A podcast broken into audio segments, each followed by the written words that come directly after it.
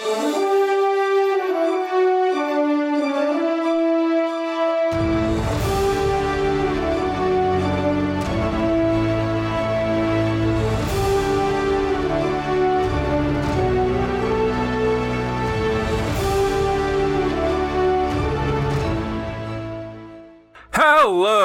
and welcome back to Archives of Fabella Daily, the only podcast who looks at griffins and goes, hey, why don't we strap some chariots on these bastards and create an air force? Today is May 10th, equal to Taros 21st. Books are available on Amazon. Please rate and review the podcast on iTunes or wherever you listen to your podcasts, and hit that subscribe button for more great stories right in your feed. The 20th century BC marked political authority becoming less centralized in ancient Egypt. In the magical world of Fabella, people started to take to the skies. I'm Dylan Foley, and this is Archives of Fabella.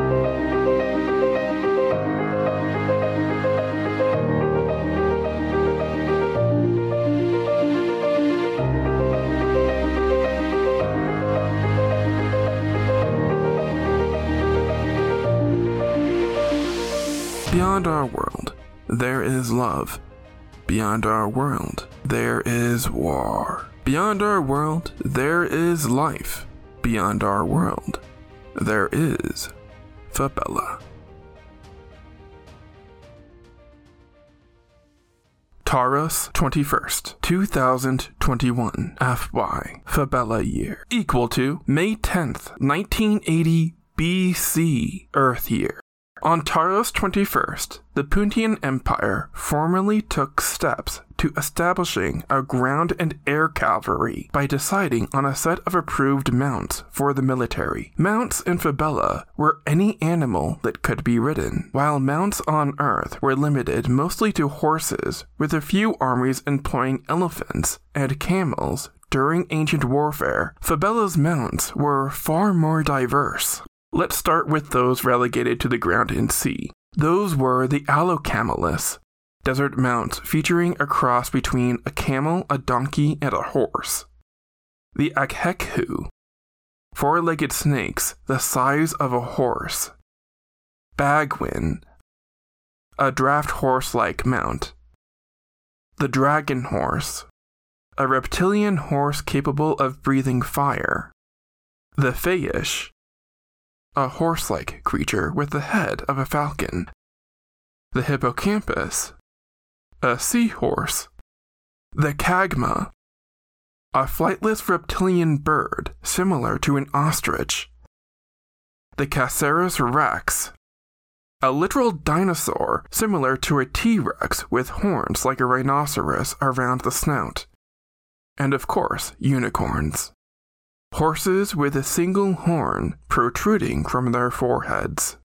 The Puntian Empire also made a list of flying mounts approved for combat in the air. These were first limited to Pegasuses, horses with wings, perytons, winged deer, griffins, an exclusive female cross between eagles and lions, hippogriffs, a crossbreed of horses and eagles, and panobites, giant wasps, and pretty much the scariest thing I've ever come up with in my entire life.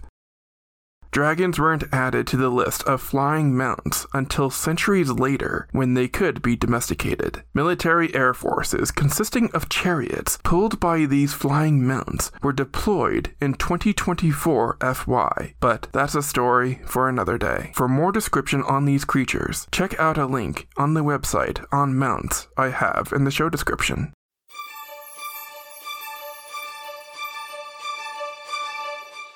That's going to do it for us today. Tune in tomorrow for the story of a young witch's tragic overdose. Subscribe now to get more new episodes right in your feed. Rate and review the podcast on iTunes or wherever you listen to your podcasts. Send your questions to archivesoffabella at gmail.com. Archives of Fabella is created, produced, and hosted by Dylan Foley, with music by Garrett Ferris and audio blocks Books are available on Amazon in ebook and paperback. As always, look outside of what is possible and think about what might be.